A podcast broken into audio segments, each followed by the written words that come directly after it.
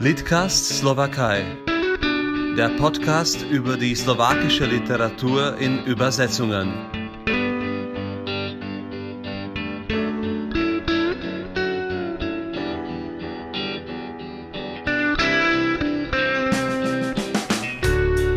Guten Tag, mein Name ist Michael Horecki und ich begrüße heute nach Leipzig Frau Andrea Reynolds. Hallo, schönen guten Tag. Schönen guten Tag. Äh, Andrea Reynolds, geboren in Erfurt, äh, hat äh, Buchhändlerlehre und journalistische Ausbildung absolviert und studierte danach Westslawistik und Kunstgeschichte. Sie ist sehr aktive Übersetzerin der slowakischen Literatur, aber auch der tschechischen und englischen. Aus dem Slowakischen hat sie zum Beispiel Svetlana Zhuchova, Jana Juranjova oder neulich Monika Kompanikova übersetzt. Schön, dass Sie da sind und Zeit gefunden haben. Und äh, ich würde damit beginnen. Ich würde gerne wissen, ob Sie so eine im Sinne typische DDR-Sozialisierung mit der Tschechoslowakei erlebt haben.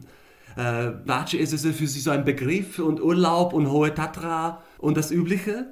Nein, absolut überhaupt nicht. Ähm, ich habe viele Jahre in der Nähe der tschechischen Grenze gewohnt. Ich hatte aber mit Tschechien überhaupt gar nichts zu tun, so merkwürdig das klingt. Ähm, ich bin erst äh, durch einen kompletten Zufall ähm, über eine Mitfahrzentrale habe ich mich mit einer Tschechin befreundet, die auch Slowakin als, also sie ist Slowakin als Ursprung und dann hat meine Liebe eigentlich für das Tschechische begonnen. Das war erst Anfang der 90er Jahre. Jahre.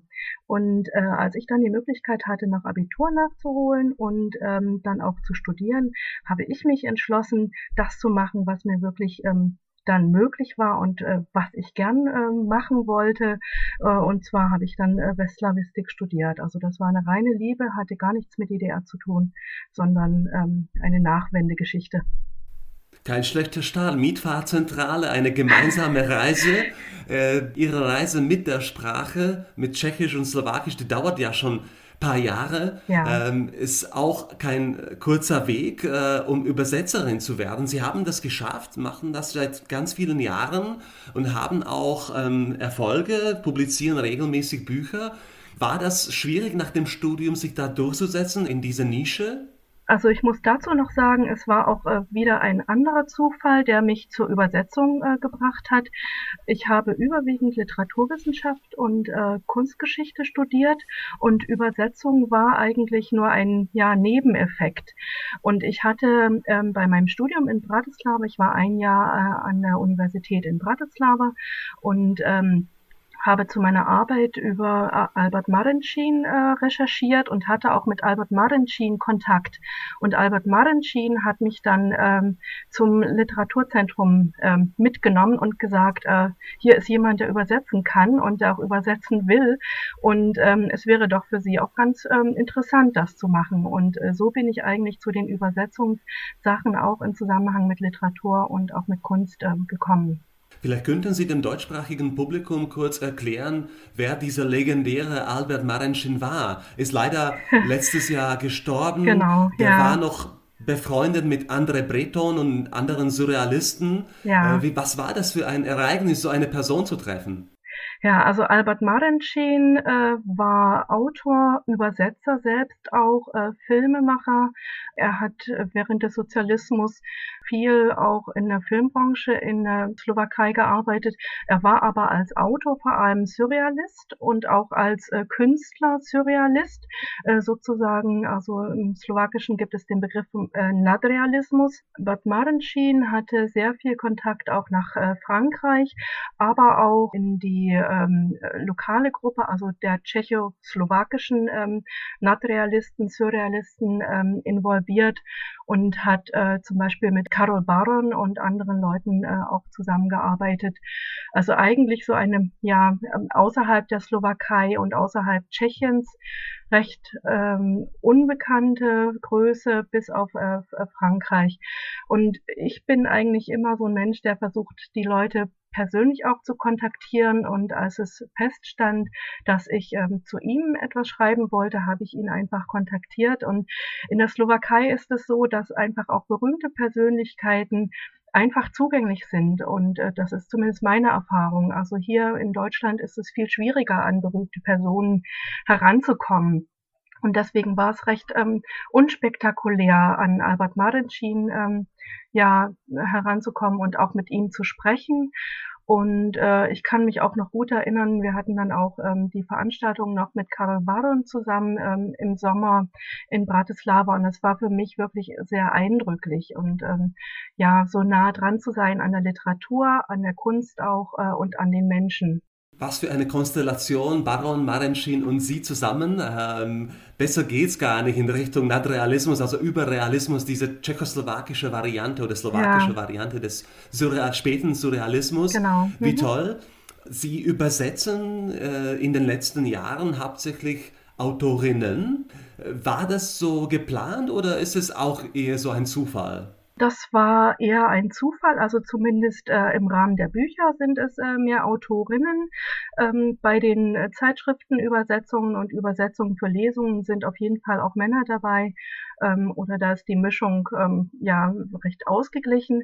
Diese Bücher, die ich übersetzt habe, da war es auch so, dass äh, die Verlage auf mich zugekommen sind. Und äh, das heißt, die Verlage haben gesagt, ja hier, ich habe diese Autorin, diesen Titel, hätten sie Interesse? Und insofern ist das ähm, wahrscheinlich buchmäßig dann eher bei den ähm, ja, Autorinnen ähm, geblieben bislang ja, aber wie gesagt, ich übersetze auch Männer auch gerne. Also ich sehe da auch jetzt keine große Differenzierung. Also mich interessiert immer das Buch oder der Autor und die Autorin konkret. Vielleicht könnten wir mit Jana Benjova beginnen. Die haben Sie für den österreichischen Residenzverlag übersetzt. Wie war die Erfahrung mit der Autorin, mit ihrer Sprache und mit der Resonanz, die sie damit hatte? Ja, ich äh, liebe Jana Benjovas äh, Bücher, weil äh, es ist ein bisschen Absurdität, es ist immer akrobatisches Übersetzen. Bei Jana Benjova gilt besonders der Fakt, dass man bei Übersetzungen Sachen verliert, also sprachlich, weil manche Sachen einfach ähm, gar nicht zu übertragen sind. Wenn ähm, ja Alliteration, äh, Semantik ähm, und noch äh, Symbolik äh, zusammenkommt und das im Deutschen einfach ganz anders klingt als im ähm, Slowakischen. Allerdings ähm, gewinnt man auch immer Sachen dazu und das war meine Haupterfahrung auch oder ist immer wieder bei Jana Benjova. Es sind ja zum Teil poetisch ähm, ja unterlegene äh, Bücher. Also das ist so Prosa vermischt mit Lyrik und Lyrik ist halt äh, noch ein ganz anderer, eine ganz andere Kategorie und ein ganz anderer Weg, auch das noch zu übersetzen.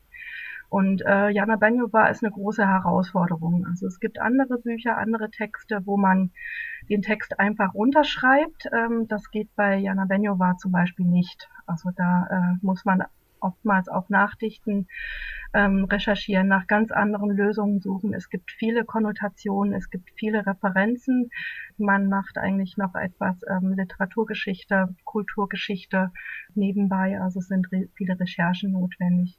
Und Svetlana Schuchowa, da haben Sie Ihr Roman Bilder aus dem Leben von M übersetzt. Ja, äh, ja. Für Drava Verlag, auch ein österreichischer Verlag, mit dem Sie schon öfters zusammengearbeitet haben. Äh, wie finden Sie immer diese Verlage? Ist es eine schwierige Sache? Also wenn man selbst die Initiative ergreift, ist es sehr schwierig. Ich glaube, das hatte mein Kollege äh, Mirko Kretsch auch schon geschildert. Da steckt viel Arbeit drin und äh, viel Aufwand und recht wenig Erfolg. Es ist einfacher, den anderen Weg zu gehen. Also es gibt ja ähm, Aktivitäten des ähm, Litzentrums in Bratislava schon seit Jahren und äh, es gibt diesen Europäischen Literaturpreis zum Beispiel. Also das sind Informationen, die Verlage schon aus anderen Quellen bekommen. Und äh, auf diesen Wegen ist es in der Regel einfacher, Buchübersetzungsverträge äh, zu kommen, beziehungsweise wenn man in den Verlagen äh, schon eigentlich etabliert ist als Übersetzer. Das war bei Drava und bei Residenz, also äh, Drava und Residenz sind anfangs auf mich zugekommen und dann ist es mit äh, zweiten und dritten Büchern in der Regel einfacher. Nicht unbedingt, aber oft schon. Neulich äh, Monika Kompanikowas Buch. Ähm, Sie haben auch mehrere Veranstaltungen zusammengeplant. Leider ja. wurden viele verschoben, auch wegen Corona in Deutschland, die Leipziger Buchmesse ganz abgesagt und so weiter und so fort. Was war das für Erfahrung? Waren Sie auch wieder intensiv im Kontakt mit der Autorin?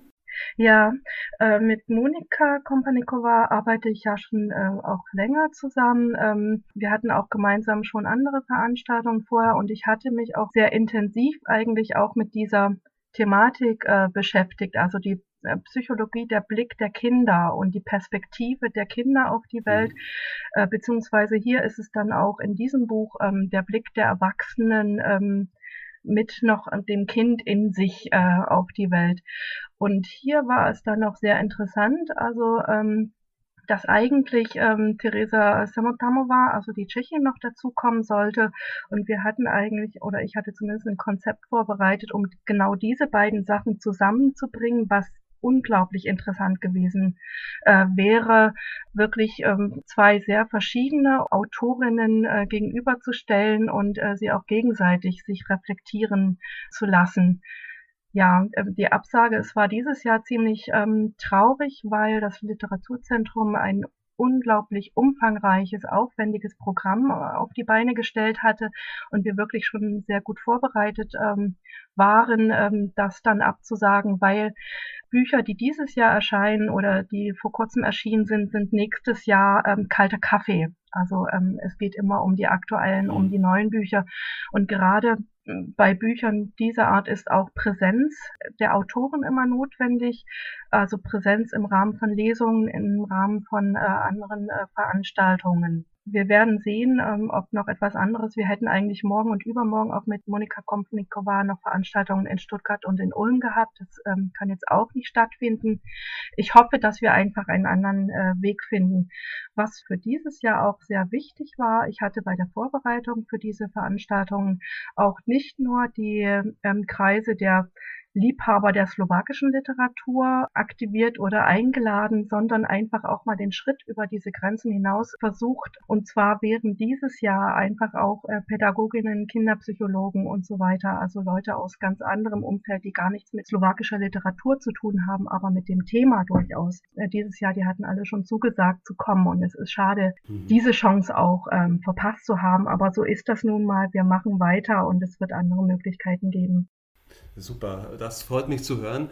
Äh, allgemein vielleicht noch zum Schluss. Ähm, Sie haben das gerade erwähnt, äh, sozusagen über die eigene Blase hinaus ganz neue Publikum, ganz neue Zielgruppen anzusprechen oder das mindestens zu versuchen.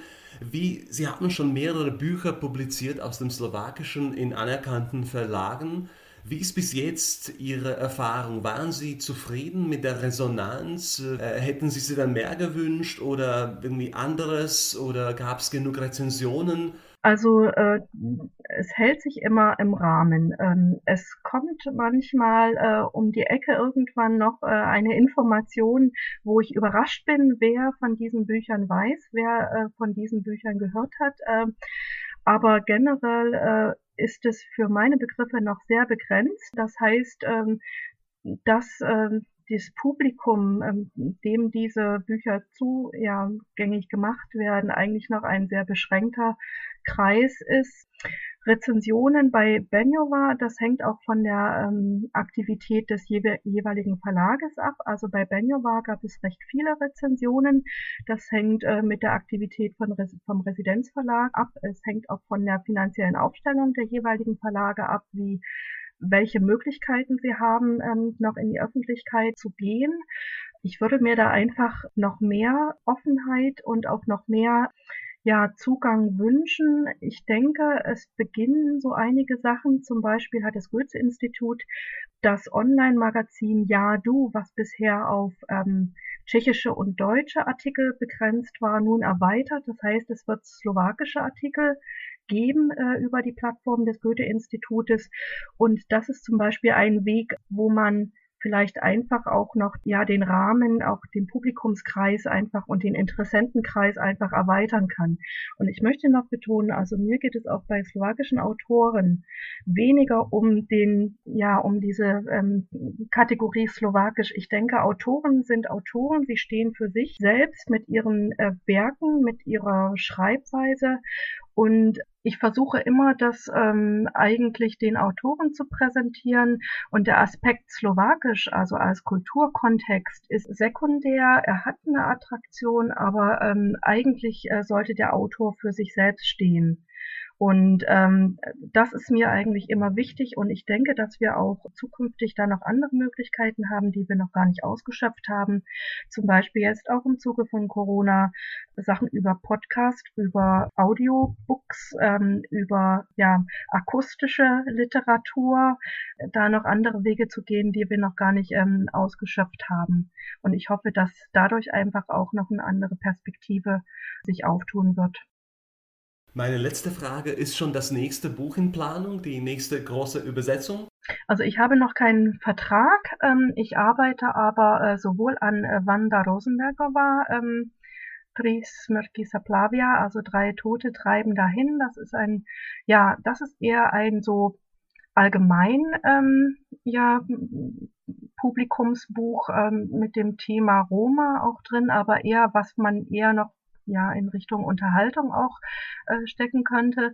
Das ist das eine, äh, wo ich denke, das könnte einen weiteren Lesekreis ähm, ja, aufschließen. Das andere ist, ich sitze immer noch an Daniel äh, Meiling, ähm, Ruska Klassiker, was ich sehr interessant finde. Und da versuche ich gerade die Möglichkeiten über das Audio, über Podcast, über ähm, ja vielleicht auch Rundfunk, ähm, den Weg dort Richtung ähm, ja, Übersetzung zu erforschen und äh, einfach andere äh, Wege zu gehen.